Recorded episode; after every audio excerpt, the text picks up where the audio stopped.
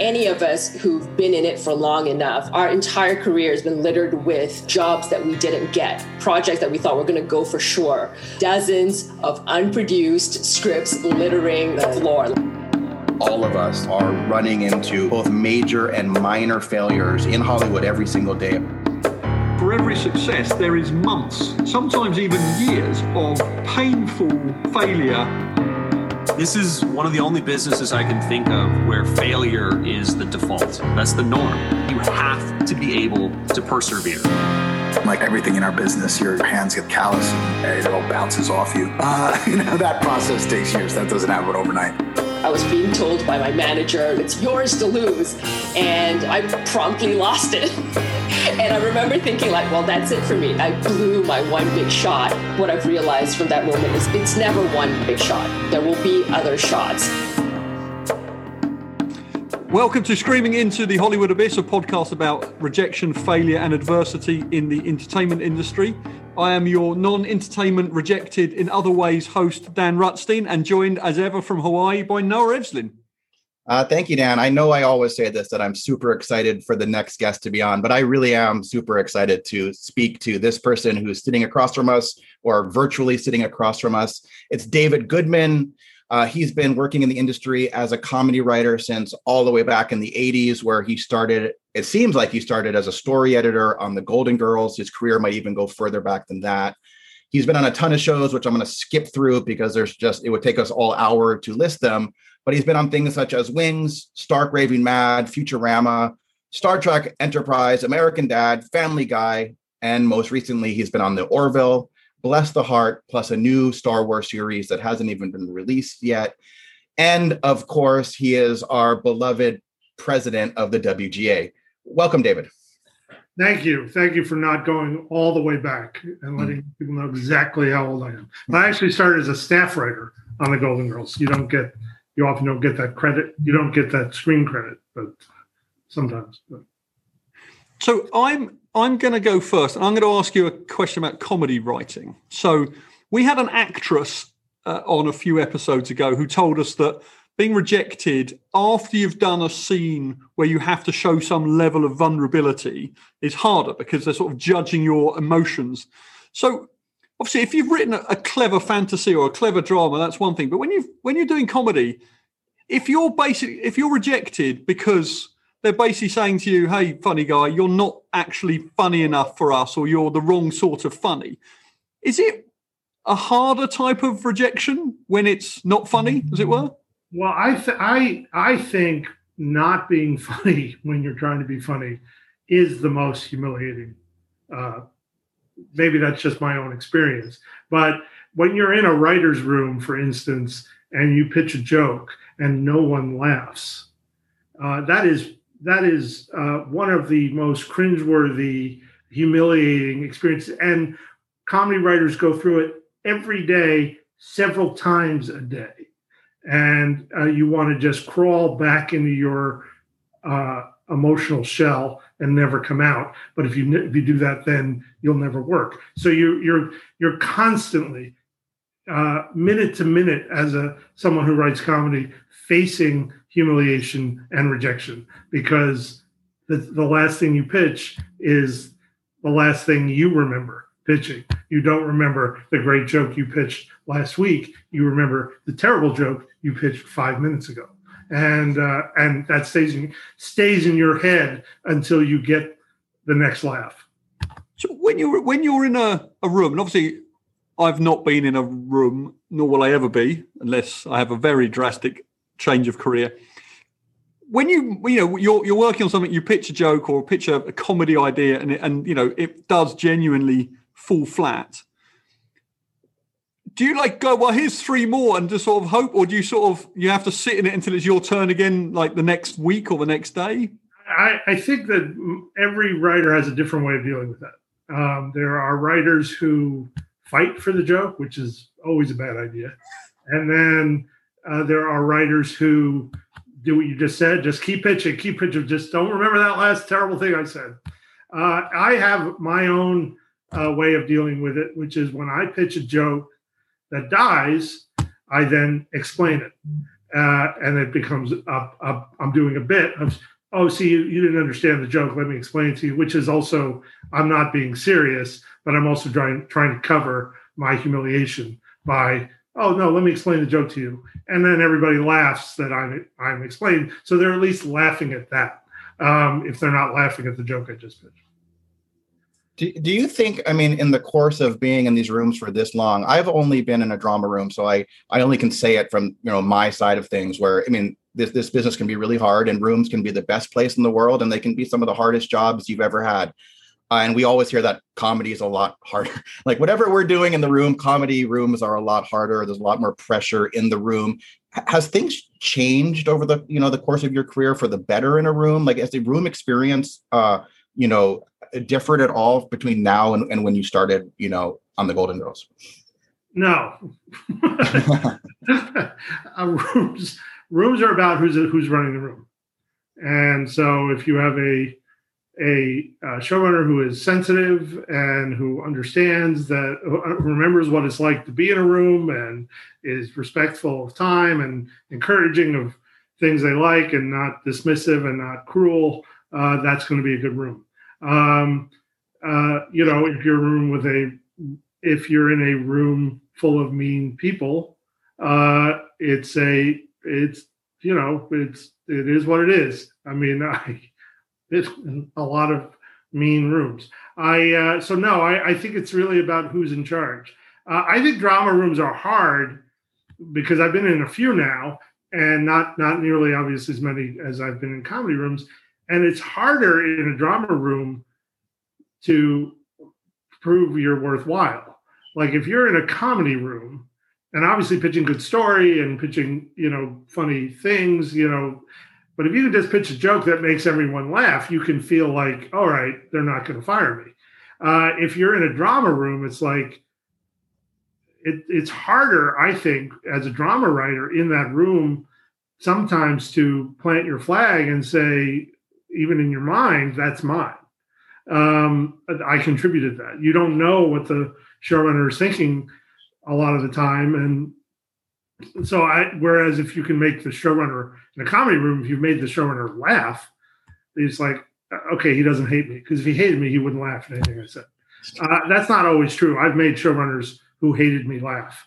Uh, so, but but um, but it, it, at least it calms you down. It feels like you can there's a short term goal of let's make everybody laugh.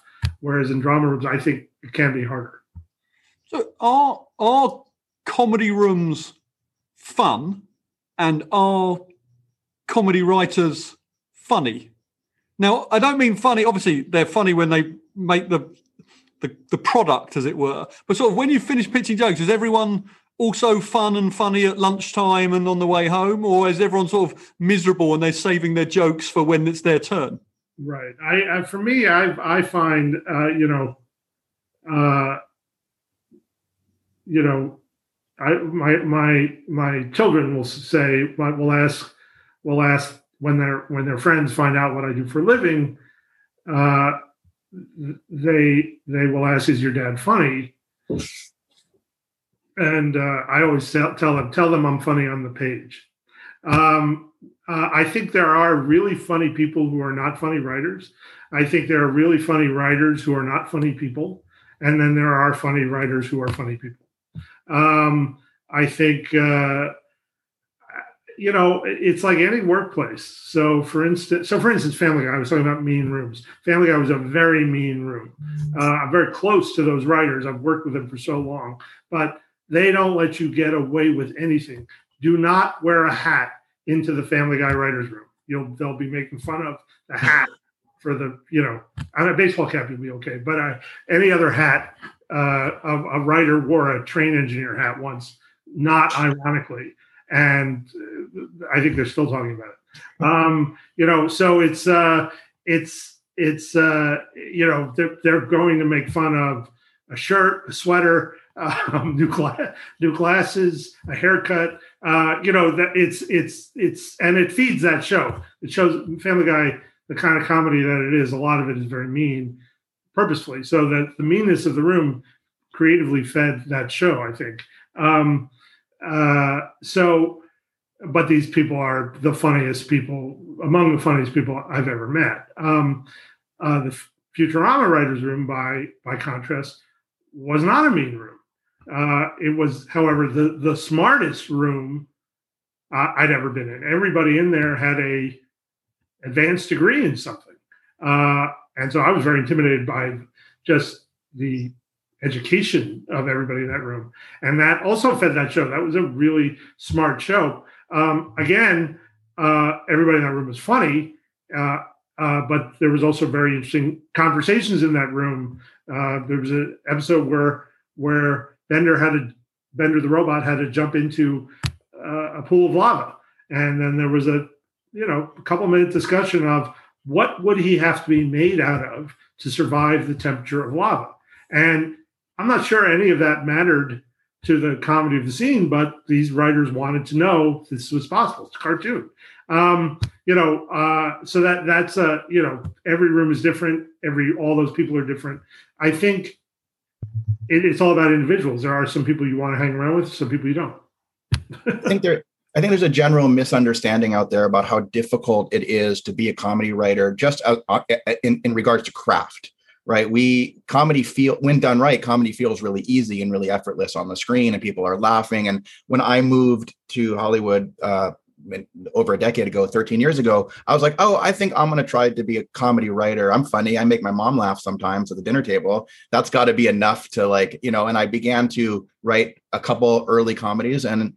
I wasn't that funny. It's much harder to be funny on the page. I wasn't as funny as I thought I was. And I realized, wait, I can write one joke an episode and be a drama writer versus writing many jokes a page and be a comedy writer i'm going to make and in comedies you still have to have heart and you still have to have soul and you have to have the character in fact they're often way more character first than many of the shows that i've i've worked on but i have a question again about sort of the changing landscape of of hollywood which is uh you know there's been you know comedy comedians have complained about this as well that you know, there's there with social media and other things, a comedic misstep could could could sink you. And do you guys have to sometimes now, in a way you didn't before, think about your audience, think about the words they're saying, and think about the ripple effect of these words on, on your audience? There's no question that's changed. There's no question that, uh, in a good way, I think that that in sense, in some ways, and sensitive humor, humor based on uh, racism, sexism, uh, you know, is not is is uh, not something people are going to get away with in the same way that they used to. So it makes it harder because I think that um, comedy writers, uh, you know, fell back on their own, uh, you know, their own points of view of things, and if they were in a group of of other white men, you would end up doing things that uh, other groups might find offensive. But because your your writers' room was all white and all male, there was nobody in that room who was who who had the experience of being offended. Um, so I, I do think that that's that change. It does make it does make comedy harder. However, I've heard stand-up comedians have a lot more trouble going to uh, colleges uh, because of because of um, perceived slights, things that were not necessarily um, based on those things, but are interpreted that way. Uh, so it's it's tough. It's much it is much harder. Yeah. Do you guys? Is there ever any oversight? For instance, when we're depending on what show I'm on, medical, procedural, whatever, we turn in our scripts and we have the studio give us back notes, and then the stu- then there's the BS&P, which gives us standards and practices, which say you can't say this or you can't do this or you can't show this or whatever. Obviously, you're familiar with that. Do you ever get you can't make this joke? Um, well, you know, there are sometimes uh, there are sometimes yes where so probably my favorite example was um, the uh, the uh, 100th episode. I think it was the 100th episode of Family Guy. Um, we had a very big table read, and um, the 200. I actually I don't remember, but we the night before. Um, a writer came up with a, a, joke in the writers' room. We were replacing a gag. We have these we have these cutaway gags, and um, this is a gag based on an incident that happened uh, at the time uh, involving a uh, football player named Pat Tillman, who went to fight in Afghanistan and was killed. So the gag that the writer pitched, very offensive gag. The writer pitches it around 11 o'clock at night. He pitches this gag of Peter. It's a cutaway of this was worse than when I was in, served in Afghanistan.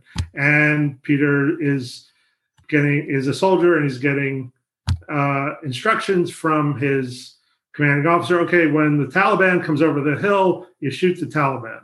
And Peter says, okay, when Pat Tillman comes over the hill, I shoot Pat Tillman and because Pat Tillman was also killed in a friendly fire accident. It was a very offensive joke, but it had the entire writers' room laughing hard, and and it was a very funny gag. Where we have then a half-hour discussion in the room: Is this too much? But it's getting late, and we have the table read the next day, and everybody's coming to the table read. It's going to be a big event, head of the network, all these things. And Seth MacFarlane decides, let's put it in. Let's see what happens. So we put it in, and um, read at the table. Got a giant laugh at the table, just a, a giant laugh. But one of the writers said he was looking at the president of the network, who was there with his wife, and that when they Pat Tillman gag got the the the president network eyes went wide, and he looked at his wife, who's also like shaking her head, and he told us cut the gag. So that wasn't standards and practices. That was personal taste. And um, the gag did not appear on Fox when it aired, but it did. Uh, I think it's in the syndicated version, and it's definitely on the DVD. Um, but it did not air on. So that's an example. The personal taste of your network executives, and he's in charge, and he gets to make that call. You know?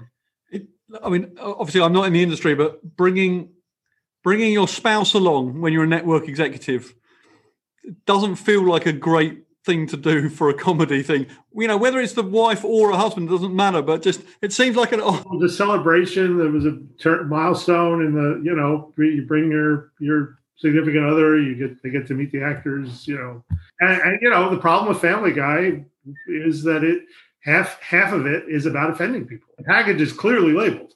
So look, normally on this podcast, Noah sits in in the seat and says to the guest, "You're the most amazing person. This film you made or the TV show is the best ever." And I get a bit bored by that because this isn't what you know. We're not meant to be fanboying our guests. Plus, you know, I don't think you need to hear that sort of thing. However, I'm going to just do this briefly because I don't normally get to do this. I'm an enormous fan of Family Guy and and Orville particularly. So I'm going to. I have a question though. As a writer, presumably writing comedy where it's either a cartoon or I think you have to call it animated series, but I'm going to call it a cartoon because I'm not in the industry, or set in space where the aliens can basically be anything you want. Right. Does that make it easier? Because like the cutaway scenes in Family Guy are genius, but because you can literally do anything you want. Uh, and there's no limits. And even in the space one, you know, you can pick an alien of a certain size or shape to therefore fit the gag. Is that all a lot easier to be funny than Golden Girls or you know a normal show that's set with normal humans in a one physical space, or is it harder because the limits are anything? If you don't make it really funny, you've wasted that opportunity. Well, Dan, do you think it's easier? I'd like to think if I was a writer, I'd find it easier. Yeah, it's not. Okay. You know, anything good is hard. Uh, uh, I mean, if if it's bad, then yeah, it was probably easy. Uh, but that's the uh, you know that that's the, the sort of the the uh, you know it was funny. I was thinking no about what you said earlier about being a comedy writer and and sort of recognizing you weren't funny or or or that you this is you weren't funny enough. Uh, I, I you know I I'm not judging that, but I do what I do say to all writers is your work has to make you make you laugh. So the work you put on the page has to make you laugh every time you read it. That sounds impossible. It's not, but it's just really, really hard. And so anything that's good, uh, you know, eh, the, the hard thing about being doing comedy in the Orville setting is you don't want to undermine the drama. You don't want the jokes to make you don't want the jokes to make the show silly. Um, you want it to be believable. Same thing with uh, Family Guy, those good gags, those memorable gags, take a lot of work. I mean, you're basically doing a little mini mini show in that gag has a beginning, a middle, and an end. Um, a payoff, a, a concept, a payoff. Uh, you know, and some work great, some don't. But you're you're working really hard, and then on top of that, the show's been on for so long that there's been so many things uh, that have been parodied in those gags already. You don't want to repeat yourself. And then on top of that, uh, when the show started, there were a lot less networks. Everybody was watching the same TV show and movies. Now, everyone's frame of reference is different. Uh, you know, with the sort of uh, the, the, scattering uh, and the niche programming um, that we have, you, to make a joke that that everybody gets mm-hmm. is much much harder in yeah. terms of referencing in terms of referencing some bit of pop culture. So uh, the answer is Dan, no. It's all really hard. Anything good is hard.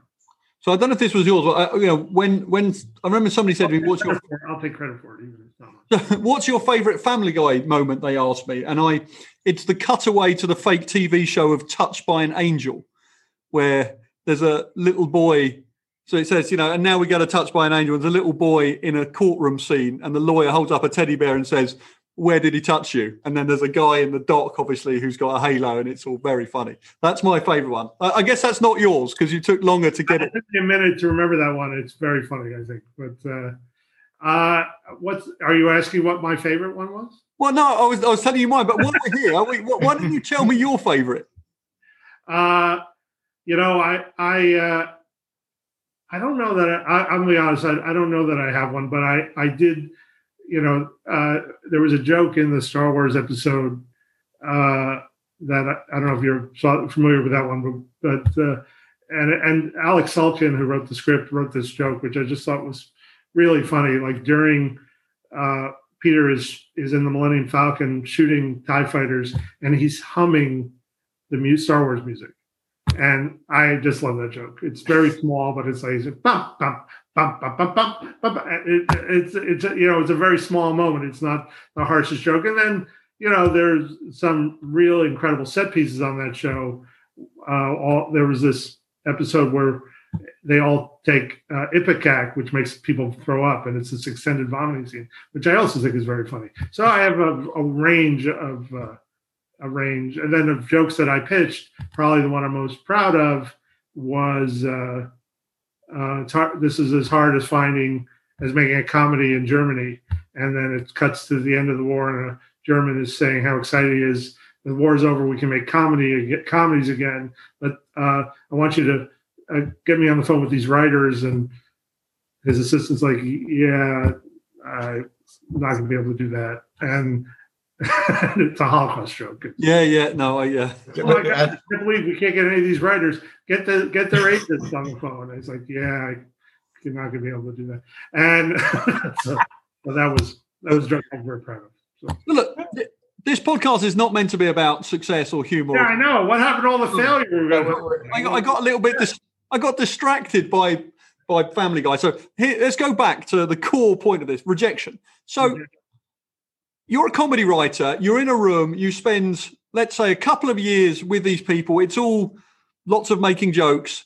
When you get fired from a, a room where you've been working with people with whom the whole relationship is about making jokes and obviously, you know, making a show, when you get fired, is it is it hard to have a guy whose whole time you spent making them laugh, you sit down and they're like, right, thank you, we don't need you again? Well, I mean, you probably saw it coming because you weren't making them laugh. Uh, yeah.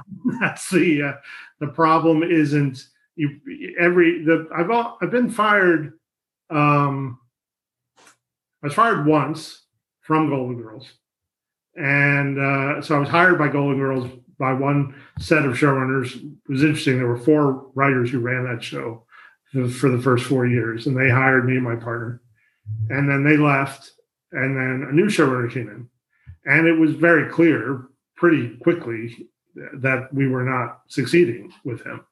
So the fact that he fired us was not a surprise. Um, and then um, there was another there was another show that I was on much later that I would have been fired from if it had got if it hadn't been canceled. So the show was canceled, so the writer never fired me, although he was planning to. Um, and I knew that too that that was a strained relationship that that we we weren't getting along. That he, even though he did, even though I was pitching a lot of stuff that was getting into scripts and uh, that that was it. I also knew he he did not like me, and uh, um, and that so so you know you see it coming. I think you see it coming. I I, I I'm not I'm not saying everybody sees it coming, but my in my experience when it wasn't working out, uh, it's almost always yeah, I'm not surprised. And presumably, making a joke isn't the right reaction at that point because it's too late. well, I don't know if that's going to turn it around. I want to I want to I want to segue now that we're talking about you know a little bit more about some personal rejections into you know this bigger question of of our guild. And we this might get a bit technical so i'm going to try to keep it not technical but we've had a lot of um, writers come on now on this podcast and showrunners show creators high level screenwriters and they're just saying the landscape is really hard. It's hard for them it's hard for people at the bottom it's hard for people in the middle and there is this idea that once you make it in hollywood you're going to have this amazing life you're going to make a ton of money and you're going to do really well. And what we're finding and of course what i've found in my own career and those that are around me is it's just it's it's a struggle. It really is. I mean, even when you're doing well, there's years in which you're not, and this is for every single writer we've interviewed, where you don't know where your next job's going to come from, you don't know where your next paycheck's going to come from, and we are all sort of individually in a world of angst. As the president of all of our angst, you know, what what what keeps you up at night about just the, the future of our guild and the future of our profession? Um, what keeps me up at night? Um, you know, I think that the conglomeration of of uh, the companies we work for into into a lesser and lesser number of companies makes it harder for writers. Uh, this agency campaign that we just took on was about making sure that our representatives were uh, properly fighting for us, had, had their financial interests aligned with ours, so that we at least had help, better help fighting uh, for our income, better income, and and uh, I think though I do want to make sure that you know you want to make sure the guild has to make sure that writers are protected, and so and it gets harder and harder in in uh, in a in a landscape where there are only five companies, six large, six, you know, and who um, are doing hiring. Uh, so, so that that's that's the hardest thing. And as then as these companies become self-contained, siloed, where they're the producer and also the the platform, uh, and that it, the ability to sort of negotiate a better deal for yourself when everything is at this one place that you're producing a show for Disney to air on Disney Plus or on uh, ABC or whatever whatever else they own um, makes it harder to have leverage to say uh, I deserve this. Uh, having said that, uh, the guild just did something pretty profound and showed the power of writers and how necessary writers are uh, to the process. I mean, that at the core of the agency campaign was a uh, was the idea that agents needed us more than we needed them, and we proved that. Uh, and that goes the same for the companies. I mean, not not that they we they need us, maybe not more than we need them, but they definitely need us. Uh, what I always say if is if the companies could actually get rid of writers, they would have a long time ago uh, they they they need us. Uh, the the amount of money that you can make that a company can make off of one television show uh, created by one writer uh, is compelling to these studios, which is why they will never be out of the writer business. Um, so I, I think what what really does keep me up at night is is not the change in the landscape, but that that writers don't lose uh, hope and don't lose a sense of their own value and don't lose a sense of the power of their uh, union to work in solidarity to to make things better. But unfortunately, all the things, all these things require may require fights, some kind of fight in in the near or distant future uh, to make sure that uh, it isn't it isn't such a uphill battle to maintain a career as a writer. And I think you know, for the majority of the people that tune into our podcast, they they they understand the nuances of all of this. But for those who don't, you know, the guild took on the agencies in a battle that took two years, and it was not only the agencies which had a ton of power, but it was the the uh, private equity firms which own some of these agencies, and billions and billions of dollars were at stake. And at the beginning of all of this, a lot of people didn't think that the guild would have the stomach to win. And and David Goodman, being the president of the guild, was often the face of this battle, or at least the name on on this battle and of this battle, and uh, which kind of brings me to the second question because we we as a guild did win. We held together and as of a few weeks ago the last agency signed and we're all you know that we're putting this battle behind us. We're all re-signing with our agencies and moving forward and the needs of the members and their agencies are hopefully more closely aligned. But i saw a tweet i think by jose molina who said something about you know david led this, and I'm not gonna, I'm not quoting it 100% accurately, but the I, the gist behind it was that, you know, has your relationship with the agencies or your personal agent soured because you were, you know, the name on the banner as we all marched into battle? Well, I mean, I didn't go back to my old agent, so uh, that might be true. And Jose's tweet was very funny, I thought, because basically he was saying all the agents hate him. He he's ruined his career for us. What a hero! Was, he wasn't trying to be funny; he was being supportive. But I thought it was very funny. And um, uh, I don't. I think again, uh, individual agents uh, have reached out to me. Uh, uh, an agency reached out to me wanting to represent me. Uh, so I, you know, they. It, I don't. I I think that perhaps there may be some hard feelings uh, at some of the high levels of these agencies towards me because I've affected how much money they're making um, by taking away the very lucrative packaging fees.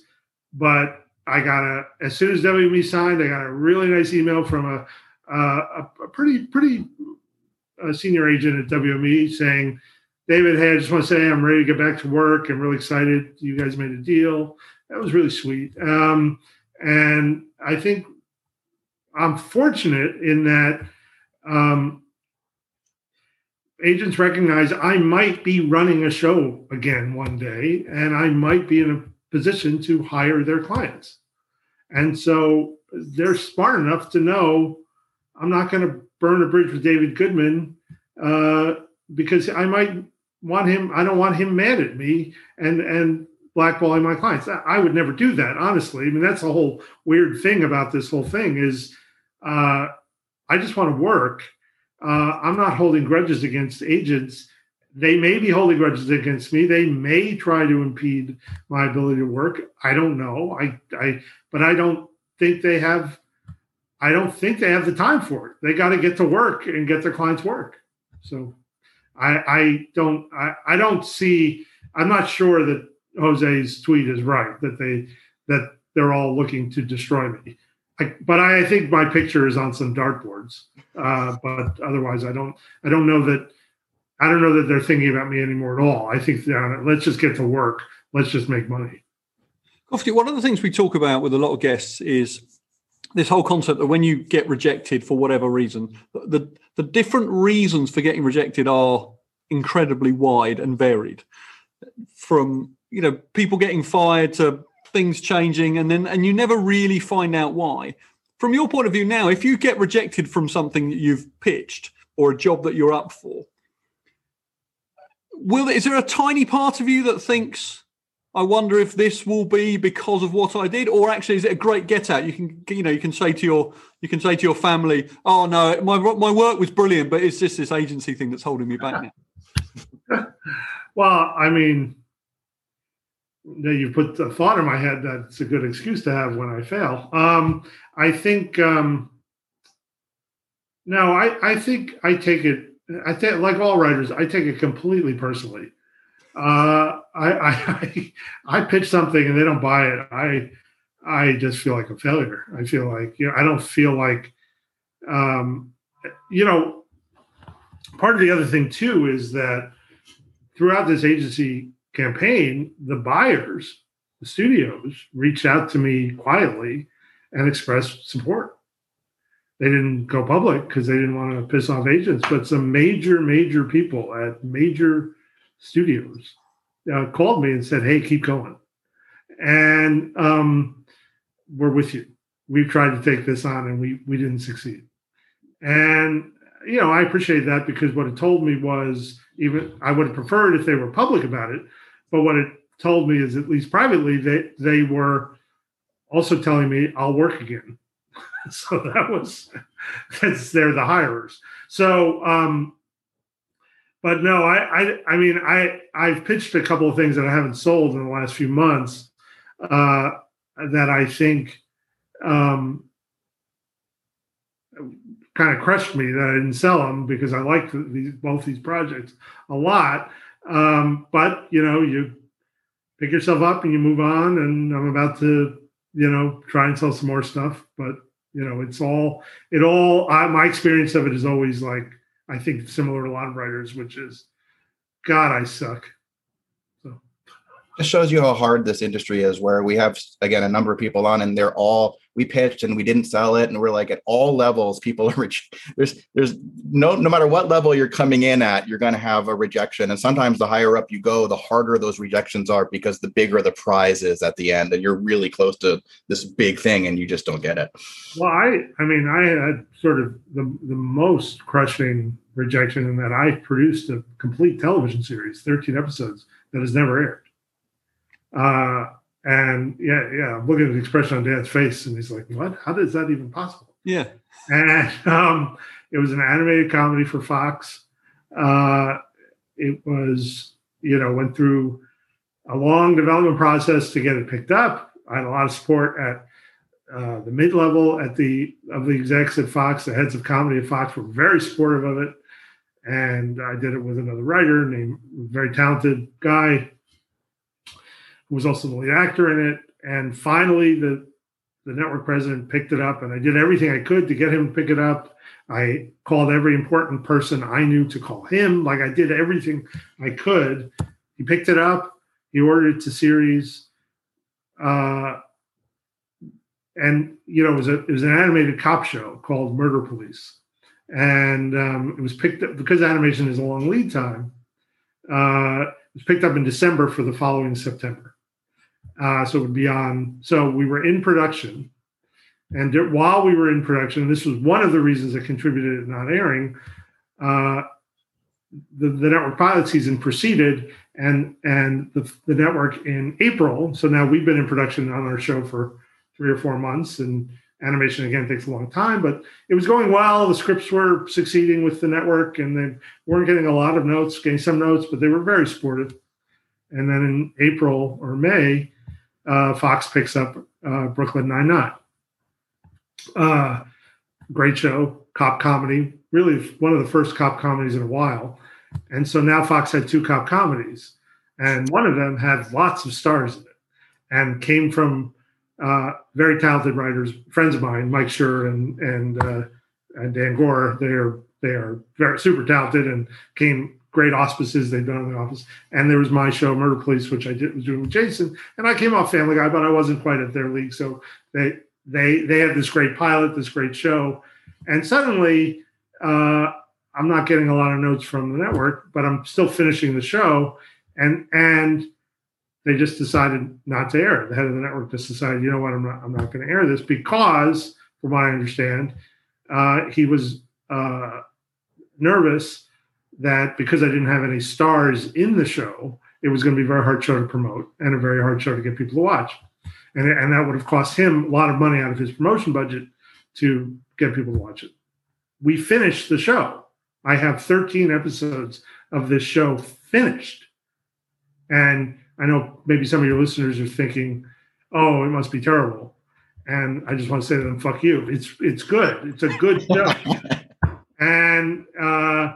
it. But even if it's the worst show ever, there's like there's all these streaming platforms. Why isn't it on? I go back to the studio network at the beginning of COVID. I went back to the head of Fox. I said, "Hey." In a in a box in the lunchroom, there's 10, 13 episodes of this show. Just take them out. You can sell them. They're finished. Um, and I always get a very nice response back. Yes, we're looking into it. And you know, this, but this is so so. It it still rankles me because it's one. I really do think it's a good show. Had great stars in it. Jane Lynch is in it. Um, uh, actor Sean McBride. Uh, Will Sasso, who's a very funny comedian, uh, was in it, and then Jason, who co-created it with me, plays the lead, and Justina Machado, who's on One Day at a Time. Like very good, great, funny actors. Phil LaMarr, who'd been on Futurama, and uh, you know, just really talented, funny people. Great animation done by great animators, and eh, no one's seen it. Dan, Dan, just just for a little bit of color, because you'll like this story. I was watching my episode of Hawaii Five O with Dan at his house when I was still back in Los Angeles, and Shy was on our show as well, Right. and he ad libbed the line "Turn around and face the fruit salad." It was a Thanksgiving episode, and he was some he was arresting someone at the buffet, and Dan's like, "That's a great line. That's really funny." I'm like, "I wish I wrote it." He just said it on the day, and it's still probably the funniest episode uh, line in the episode. So I'm a fan of his. I, No, I would talk about Hawaii Five O like uh, when because he was doing it while he was doing our show, and and he had lived in his audition. He had lived the line that we put in the pilot.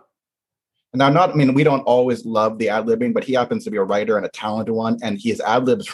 He's just he can handle really tough dialogue and make it really good. So there was a there was an appreciation for that line. I wish I wrote it. I got credit for it later, and, and I didn't. And I will say that publicly. I did not write that line. from it, you know. And I know this is like a, but you you're gonna you're gonna remember that the next time you write a script. You're gonna look for those opportunities. How can I add some character color to this guy? Turn around face, right?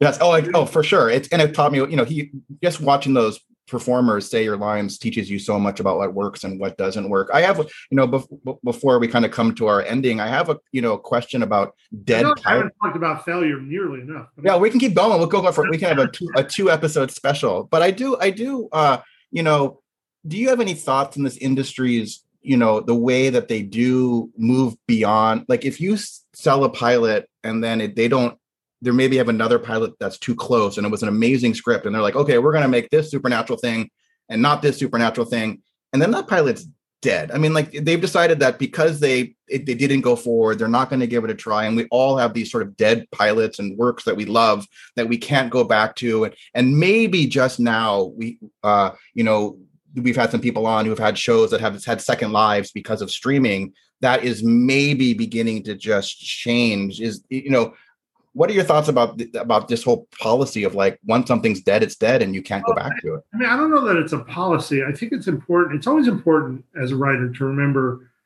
who who you're dealing with in this business. That the executives. So, for instance, the reason Murder Police, just as an example, has never been on again. That even though the head of that network left the network, his successors talked uh, for a minute about putting Murder Police back on and then didn't. Probably with given the events of of, George Floyd, I'm probably lucky that I don't have a show called Murder Police on the air. But but the the uh, the the issue is the execs uh, realize you know when, when you're developing a show, um, the the execs realize that um, they're invested in its success. They're not writing it, they're not making it, but they're they're investing in its success. And then when it fails, that's their failure too. So you're asking them to put aside their failure and risk failure again on the thing they just failed with. So you, it, I think that empathy is important because uh, execs, you know, are have tough jobs. It's tough as an exec to prove your value, and you prove your value by having developing things that succeed. If you keep going back to a to a pilot that failed, that didn't get picked up, that your boss didn't pick up, and you go to your boss again and say, well, you know, Noah's script's really good. Could we look at this again? That exec is putting themselves at a lot of risk of their own job. And I think that empathy is important. Uh, you know, so and I think that's the main reason that people don't go back to things is that execs don't want, and that's what happened again with Murder Police was the the network exec who who left, his successors were like, why are we going to risk looking like risk a failure with this? It's better to invest in something new that can be completely ours. Because if it fails, if my show failed with a, with the successor, then they're there then the guy who left is right. It was was not worth the time. It wasn't worth the investment. So that's why I think it's really we lose sight of that. We lose sight as writers because we do create and we do put all of our, our ourselves in these things. We lose sight of the fact that execs do too.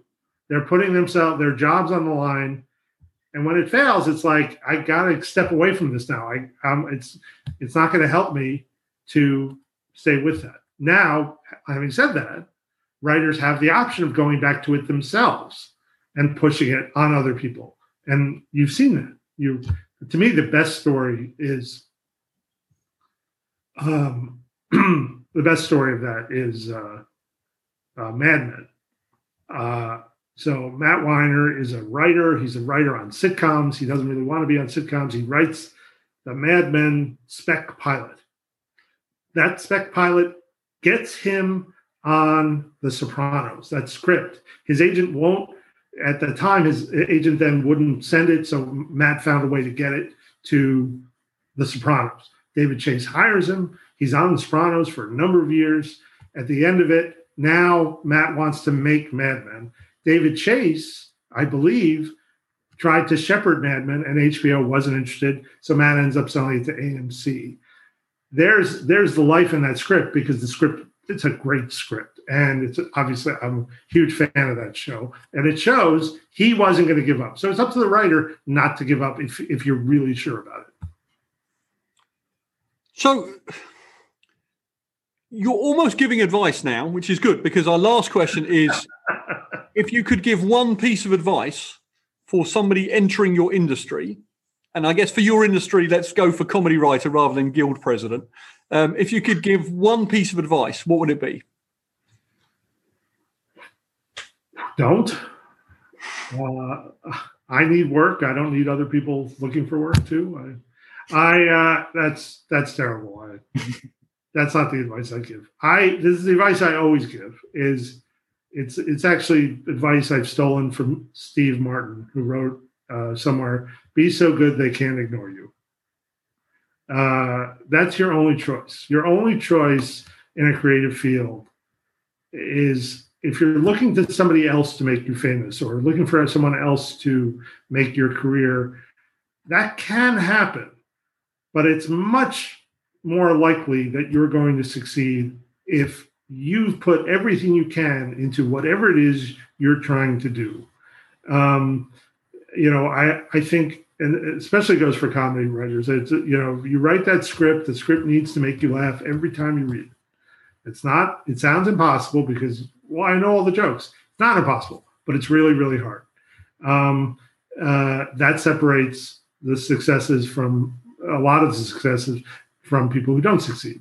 Um, same thing goes for drama writing. If you're writing a script that's a horror script, it should scare you. You're the only audience. You right now you're the only person reading the script. It better scare you. If it's a if it's are supposed to be sad. It better make you cry. It all the things that drama is supposed to do. The script should affect you personally, and so uh, that's a that's that's the writing that's the writing advice. And I think it's you know I definitely have that experience with the scripts that I've written that I love. Is that I go back and I I find myself laughing, not guffawing, but I, that involuntary oh that's you know laughter and and I assume writers who write other things have that experience too of being scared or sad or uh, romantic or whatever. Yeah, very good. So look, David Goodman, producer of Murder Police and and other projects. Thank you very much for being part of our podcast. Uh, it was my pleasure. And and I want to thank you not only for coming on, but I want to take the second to thank you for all you did for the guild. It was it was tremendous, and I'm super uh, grateful. Well, thank you, Noah, and and you know I, I say it and I mean it. The members like you and and who supported this this action and supported me, I always felt it, and uh, and I know the leadership did too, and we wouldn't have succeeded without uh, the members and members like you. So thank you.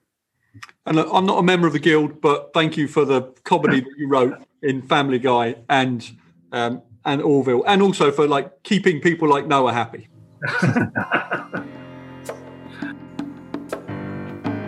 All right, that's a wrap on this episode. If you want to leave us any feedback, go to hollywoodabyss.com. And if you'd like to subscribe, we won't stop you. And if you want to leave a review, we certainly won't stop you. In fact, we'll be incredibly grateful.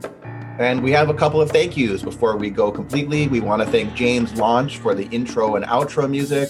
We want to thank both our wives who allowed us to hide in our respective basements while we record all of these interviews. And if you want to find us on Twitter and join in the conversation, I'm at, at Dan Rutstein and Noah is at N Evslin. Please come and find us, please say hello, and if you really want to, please give Noah a job.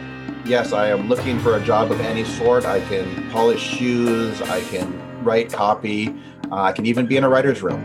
So if that's the case, feel free to reach out. But you definitely can't podcast. I definitely, this is not the thing that I do well.